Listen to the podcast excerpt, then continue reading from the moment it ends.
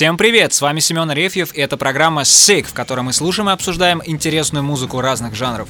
И сегодня речь пойдет о трех очень крутых металлических хардкор-командах из Латвии, которых объединяет между собой общая дружба, общие участники, а также тот факт, что эти группы появились фактически одна из другой.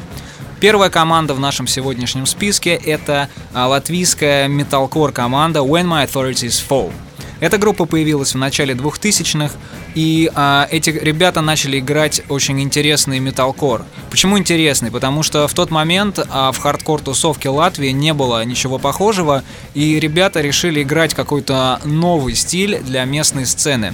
У них уже был какой-то музыкальный опыт в небольших командах, причем эти команды разнились по направлениям от ска до какого-то совсем металла. When Maturities Fall очень громко заявили о себе, в первую очередь тем, что они, во-первых, обладали достаточно радикальными политическими анархистскими взглядами, во-вторых, они играли очень интересную, необычную и очень, надо сказать, крутую музыку. Что выделяет When Maturities Fall? Прежде всего, мелодика. Обычно металкор-команды используют в своих треках мелодии из такого классического какого-то металла, достаточно шаблонные, которые можно услышать, грубо говоря, зачатки этих мелодий можно услышать в творчестве группы At The Gates, о которой мы в свое время говорили. Там есть брейкдауны и какие-то такие достаточно стандартные ревущие ходы. When Maturities Fall действует совершенно по-другому.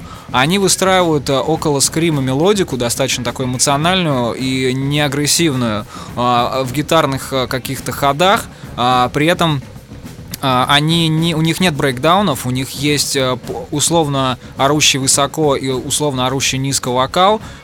Музыка этой группы выстроена следующим образом. Это такой, получается, постоянно мелодическое соло, на фоне которого выстраивается песня.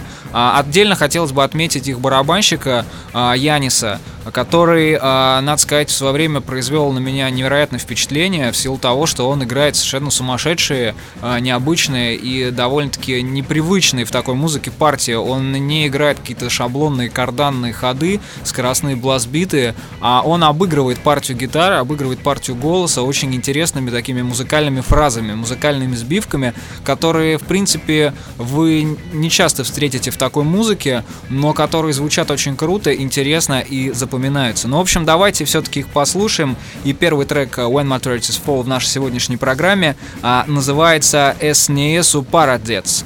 Этот трек впервые появился на сплите этой латвийской команды с отечественной командой «Аргумент 545», который вышел в 2005 году. Этот трек можно перевести с латвийского как «Я не предусмотрен». Естественно, это глубоко политизированный текст. Более того, на самом сплите, помимо текстов песни, шло некое объяснение вообще, что этот текст значит. И на самом деле это один из моих любимых треков этой группы, и не только этой группы, но вот один из любимых треков в тяжелой музыке вообще. Давайте послушаем When Maturities Fall, S.N.E.S.U. Paradez.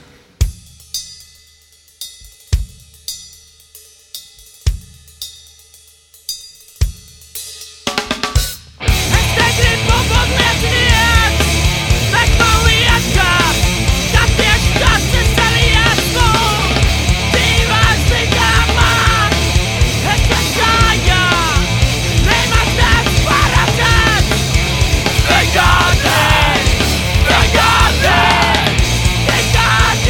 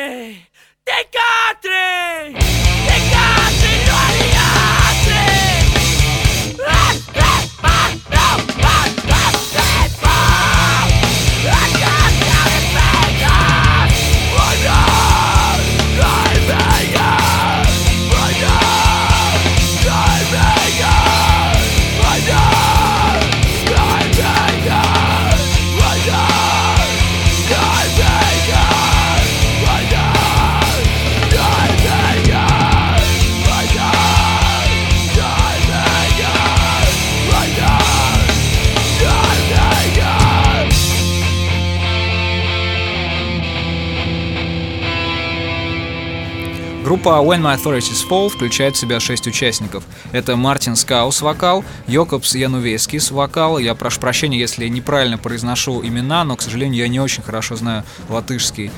Также в группе играет Янис Янувескис. На гитаре это брат вокалиста Андрис Липснис, гитара, Иво на бас-гитаре и Янис Бурмейстерс на барабанах. Собственно, об этом барабанщике мы еще поговорим, но давайте сейчас вернемся к этой группе. Вообще, коллектив с названием «Когда мои авторитеты падут», ясное дело, пытается выделиться своей бескомпромиссностью. И надо сказать, что помимо того, что это некая принадлежность субкультурной среде и каким-то субкультурным традициям, это еще и какой-то способ изменить что-то в музыке, которая в то время была вокруг. Почему? Потому что в тот период было очень много одинаковых команд, которые играли такой достаточно однотипный хардкор, и играли его просто потому, что этого требовала какая-то субкультура местная, активистская. И музыканты всячески пытаются разрушить авторитеты сцены. Они начинают использовать... Во-первых, они играют непривычную достаточно музыку. Почему? Потому что там очень много мелодики, при этом эта мелодика не выстроена по таким классическим хардкор-штампам. При этом там есть поющий или пытающийся петь человек, который не стесняется того, что он не умеет там петь, там, как это принято делать в мазафака-командах, например. И эта команда постоянно разворачивается к залу спиной и пытаясь этим что-то сказать, как это было на их концерте в Москве в 2006 году, что, дескать, вот нам не нравится, что вы деретесь в зале, или там нам не нравится ваш мож, поэтому мы встаем к вам спиной. Иногда это на самом деле звучит очень нелепо и воспринимается нелепо зрителями, но эта команда выбрала для себя такой путь постоянного нигилизма, отрицания вот этих таких штампов, и... Она выпускает два очень плотных и мощных релиза. Первый релиз, собственно, одноименный. Он был выпущен на местном латышском лейбле, причем он был выпущен в виде такого очень простой болванки с очень простым оформлением. Внутри были тексты. После этого они делают сплит с группой московской «Аргумент 545». Этот сплит был выпущен на московском лейбле Old School Kids Records. Этот диск уже был оформлен очень красиво, интересно. Там был большой буклет с текстами, с объяснением текстов и так далее, и так далее. И последним этапом творчества этой команды стала их «Семерка», тоже одноименная. «Семерка» — это маленькая пластинка с небольшой длительностью. Соответственно, там было всего 5 песен, одна из которых была кавером на белорусскую краст-группу «Контра-ла-контра», из черной резины сделана власть. Причем акцент исполнителей очень слышен, но это добавляет своего такого рода шарма. Надо сказать, что этот кавер был сделан не случайно. Эта песня своего рода была гимном для вообще всей активистской сцены того времени. И очень интересно слушать, как люди из-за границы, вне Белоруссии, вне России, тем более, знают эту песню, любят эту песню и делают на нее какие-то такие ответы музыкальные. Почему ответы? Потому что этот кавер не похож на то, что принято подразумевать под кавер-версии, то есть дословное исполнение. Это совершенно другая аранжировка, совершенно другая мелодика. И эту песню вы обязательно послушайте сами. Почему? Потому что я хочу рассказать о другом их треке, который называется «Акменс Мурис, Акменс Сирдис. Каменные стены, каменные сердца». Это первый заглавный трек с этой семерки. На мой взгляд, он представляет собой квинтэссенцию всего творчества When Maturities Fall. Он невероятно... Он очень интересный, необычный, очень мощный. Там, в принципе, вот сконцентрировано все то, на что были способны эти музыканты. И, к сожалению, после выпуска этой семерки группа распадается, уходит в какие-то другие проекты. Но, тем не менее, для всей латышской, российской, белорусской, СНГ сцены приезд этой группы в 2006 году в Москву был совершенно феноменальным событием, потому что люди увидели, во-первых, насколько можно круто играть, во-вторых, насколько можно круто играть, при этом оставаясь в рамках какой-то активистской сцены, и, в-третьих, эта группа действительно была по-настоящему культовой в то время. И давайте послушаем этот трек «When Maturities Fall. Каменные стены, каменные сердца».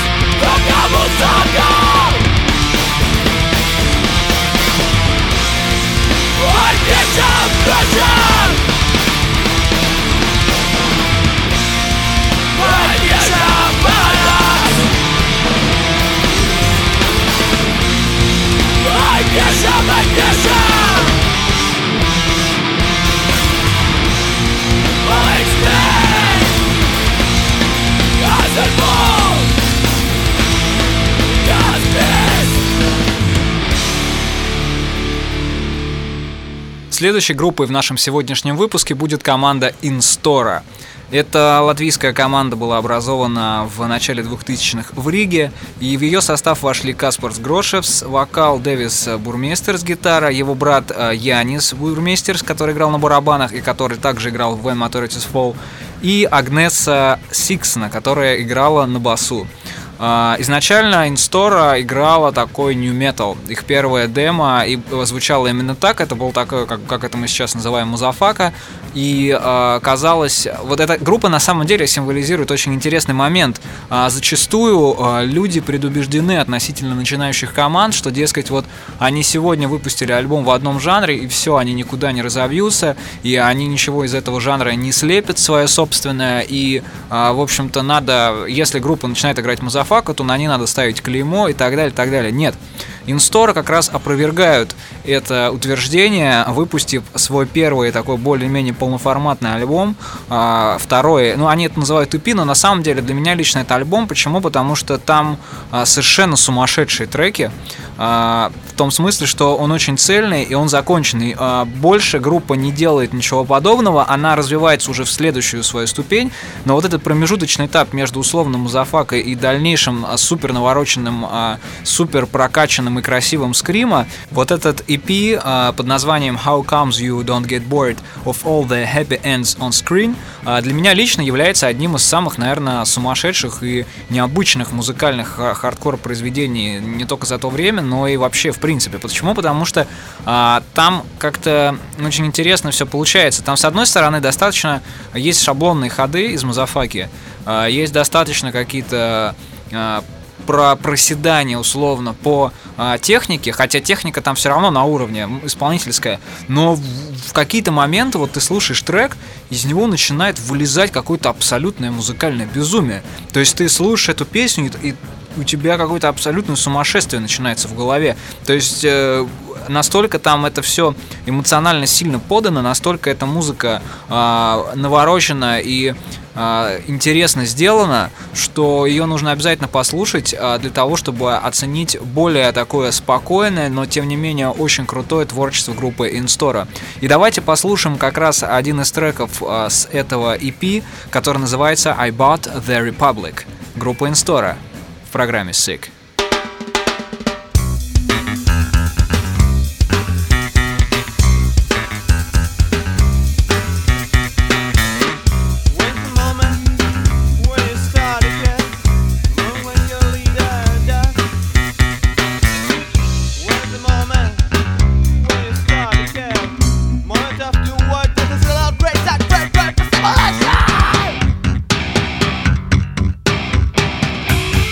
Wop, wop!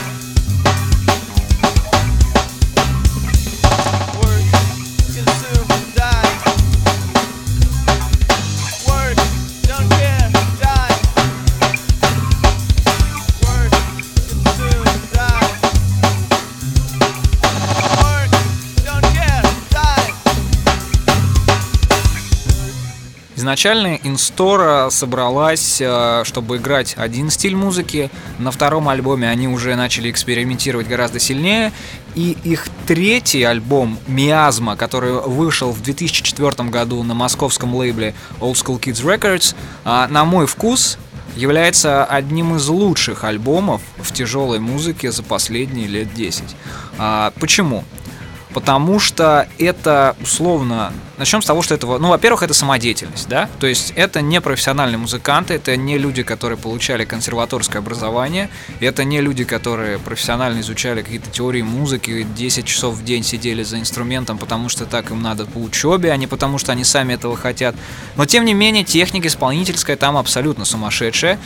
Скажу больше, барабанщик Instora на этом альбоме исполняет такие партии, от которых я, когда только начинал играть на барабанах и услышал этот альбом, я просто потерял дар речи, у меня отвисла пачка, и я понял, что вот к чему нужно стремиться.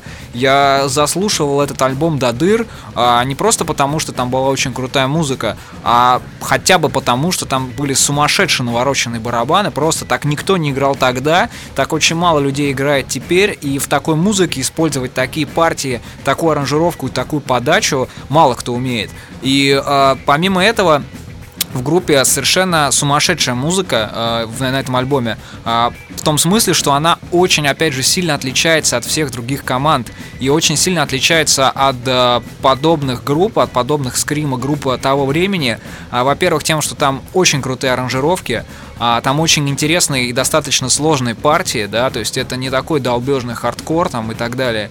Там достаточно много всего замешано, сделано очень много подложек, каких-то вставок интересных.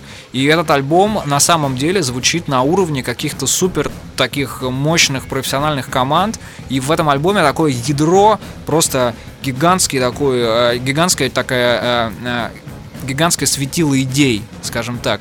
То есть там их столько, там столько интересных ходов, что для того, чтобы их использовать в своем собственном творчестве, можно слушать этот альбом постоянно и просто что-то из него непрерывно черпать. Это такая квинтэссенция творчества группы, после которого, собственно, после этого альбома она распадается, к сожалению. Но она не то чтобы распадается, она эволюционирует дальше в новую группу, которая играет достаточно сильно отличающуюся от этого музыку.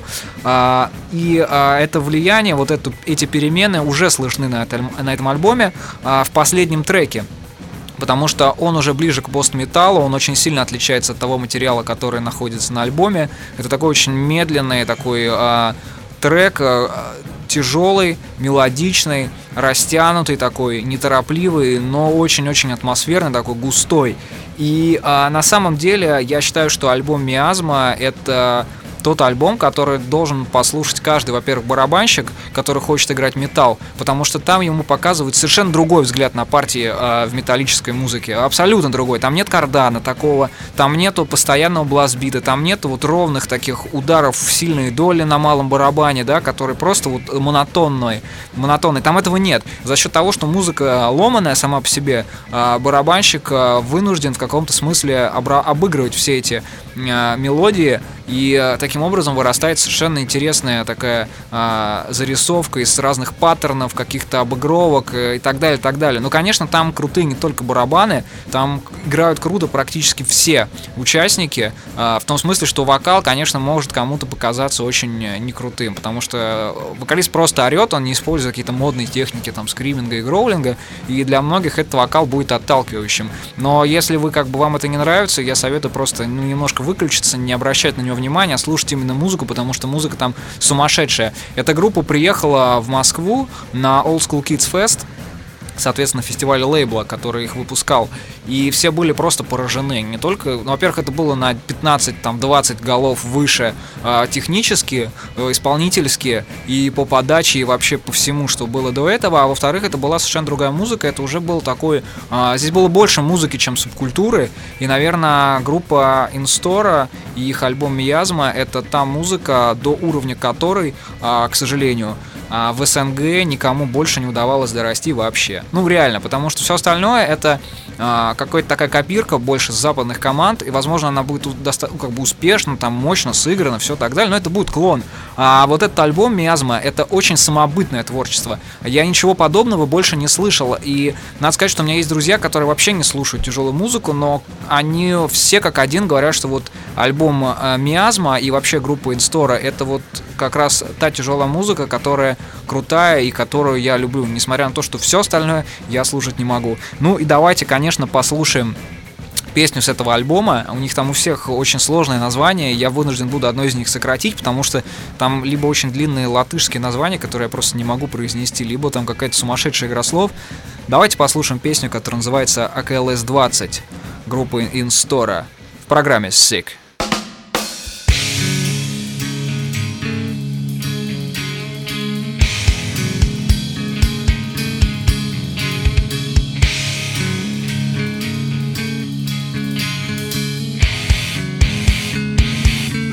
No!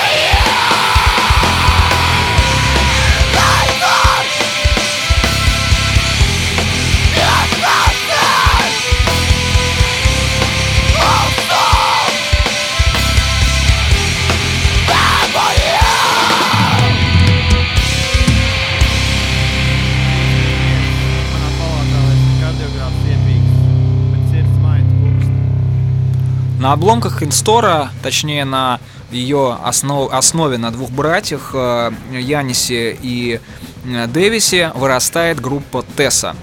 Группа Tesa — это трио, в которое входит барабанщик, гитарист и басист, который играет пост-метал. Что такое пост-метал? Давайте вкратце, да, если вы не знаете, что это, если вы там нет возможности у вас посмотреть в гугле, это медленный, мелодичный, мрачный, атмосферный металл, в котором используется очень много гитарных эффектов, которые чаще всего используют орущий вокал, да, именно орущий, там мы не будем использовать термины, мужик орет, да. Там все очень структурировано, там есть некая условная тема, которая так постепенно развивается, доводится до какого-то крещендо, потом обратно успокаивается и так далее, так далее. То есть это очень плавная музыка, несмотря на то, что она тяжелая. И она очень мрачная, атмосферная, и она в то время как раз, видимо, только поднималась. Почему? Потому что когда группа Tesa приехала в Москву в 2006 году, она приезжала вместе с When Maturities Fall, потому что, естественно, там как бы у них общий барабанщик, и вообще это, в принципе, одна тусовка. Эти три группы — это все одна тусовка. Люди, слушатели, они такой музыки не знали. То есть реально мы стояли все в зале, и мы не понимали, что нужно делать. То есть как бы нас, конечно, музыка захватила, мы качали головами, но никто не понимал, что это. Многим вообще это все казалось в новинку, и я слышал такие мнения, что это вообще, наверное, уникально, такого больше никто не играет. Нет, такой стиль уже, конечно, был достаточно развит на Западе, и, возможно, группа Tesa уже ориентировалась на какие-то более такие основные команды, о которых мы еще не раз поговорим и сделаем отдельный выпуск. Но сейчас не об этом. Группа Tesa играет пост-метал, она играет этот жанр в рамках, опять же, той же хардкор-панк-DIY-сцены. Что это значит? Это значит, что, в принципе, чаще всего сам жанр музыки, сам стиль музыки здесь особого значения не имеет, и по-хорошему, да, давайте будем честными. Чаще всего музыканты берут в руки инструменты просто потому, что это часть субкультуры, да, и они начинают играть музыку в силу того, что этого требует их некий субкультурный такой долг, да, что, дескать, раз я хожу на тусовки, я должен что-то делать. Ну, раз я ничего делать не умею, предположим, я начну играть там панк-рок или хардкор или то, что в этой тусовке принято играть. А группа Tesa и вообще вот все комьюнити этих команд, Tesa, Instora и When Maturities Fall, это были люди, которые, несмотря на то, что они находились в рамках этой тусовки и зачастую мыслили достаточно шаблонно, потому что было очень много таких неприятных историй, связанных с их взглядами и их как бы такой ненавистью и конфликтами с другими участниками сцены, да? Мы не будем сейчас об этом говорить, но факт фактом, зачастую этих людей воспринимали как ортодоксов. Но даже несмотря на то, что они были ортодоксами и как бы в каком-то смысле это все варилось исключительно, вся эта музыка начинала зарождаться просто потому, что это вся субкультура строится вокруг музыки. Эти люди начали играть что-то новое, что-то необычное, что-то, что выделялось из привычной музыки, которую вы слышите, приходя на подобные закрытые концерты. И эта музыка была достаточно сильно отлично, очень сильно разнилась от того, что принято в постметале. Опять же, я тоже начал знакомство, пожалуй, с этим жанром, начиная с Tesa. И то, что я услышал потом, группы, которые считаются основными, они достаточно сильно не похожи. У Tesa очень интересная мелодика, очень необычная. Она довольно сильно отличается от того, что вы слышите в современных каких-то постметал командах. Надо сказать, что она вообще очень сильно эволюционировала, и изначальные ранние альбомы Tesa — это Тагад 2006 года и Nikad 2007, в них больше такого какого-то, не знаю, хардкора или какой-то тяжести больше, она больше такая рваная, более злая, агрессивная музыка, но при этом это постметал, достаточно все плавно, очень много таких моментов крещендо в этой музыке, да, то есть вот нарастание постоянного динамического, там нет вокала, то есть он фактически он есть в виде одной пары фраз, которые музыкант, точнее барабанщик, кричит в микрофон, который голос его обработан множеством эффектов, и это воспринимается как такой шумовой эффект на фоне такой нарастающей музыки. В общем, давайте ее послушаем. Давайте послушаем группу Tesa и их трек с альбома Nikad под названием Part 48.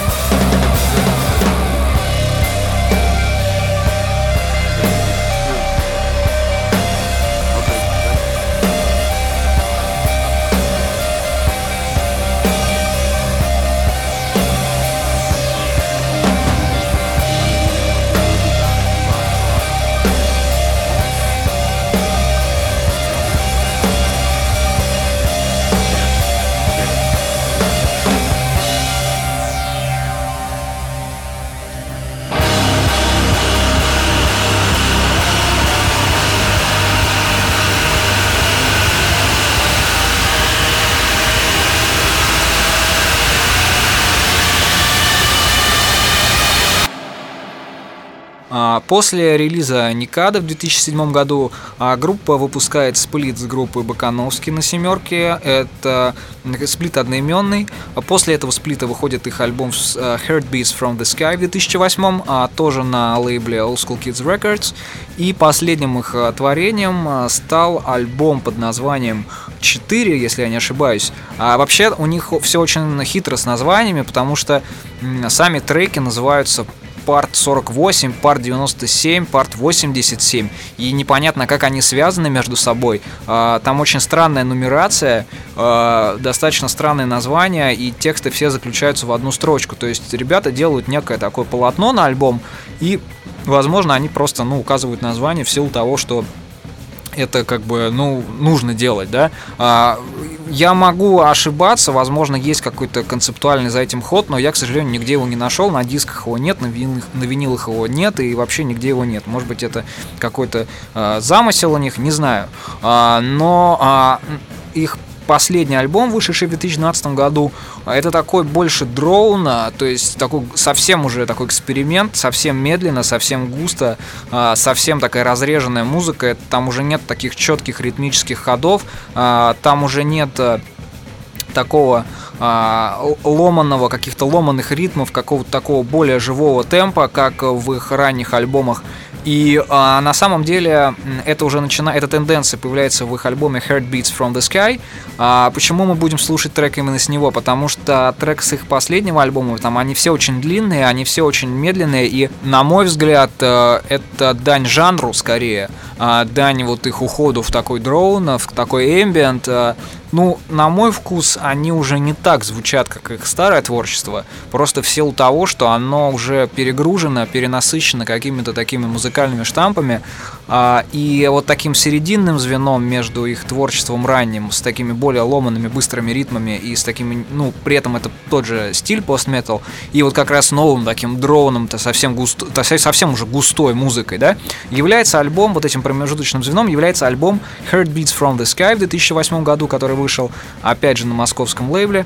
И там очень интересная история. Они уже стали, видимо, ориентироваться больше на какие-то западные команды. Может быть, просто они набрались опыта какого-то, не знаю. Он больше похож на тот пост-метал, который мы привыкли слышать, но в нем все еще есть отголоски той группы Tesa, которая вот запомнилась и от которой люди в зале в клубе Blow Up в Москве в 2006 году просто раскрыли рты, не понимали, что нужно делать под такую музыку, как под нее там танцевать можешь и вообще, что это такое, но при этом весь зал стоял, качал головами, очень глубоко проникся такой музыкой. И, честно говоря, после того, как они приехали в Россию, очень многие люди начали пытаться такой же играть. Вот. А на самом деле группа Tesa продолжает концертировать, продолжает выступать, и они приезжают в Москву периодически, и если они будут приезжать еще раз, мы обязательно у нас в группе ВКонтакте повесим объявление об их приезде, так что будьте на связи. И давайте послушаем трек с их альбома Heartbeats from the Sky, который называется просто 4. И этот трек очень красиво, четко и ясно иллюстрирует основную мысль нашей сегодняшней программы. То, что даже если вы находитесь в рамках какой-то очень такой закрытой субкультуры, даже если вы нагружаете музыку какой-то сумасшедшей идеологией постоянно, да, в большом количестве, это не всегда и совершенно не обязательно будет вам мешать делать какие-то очень интересные, красивые, насыщенные и запоминающиеся музыкальные произведения.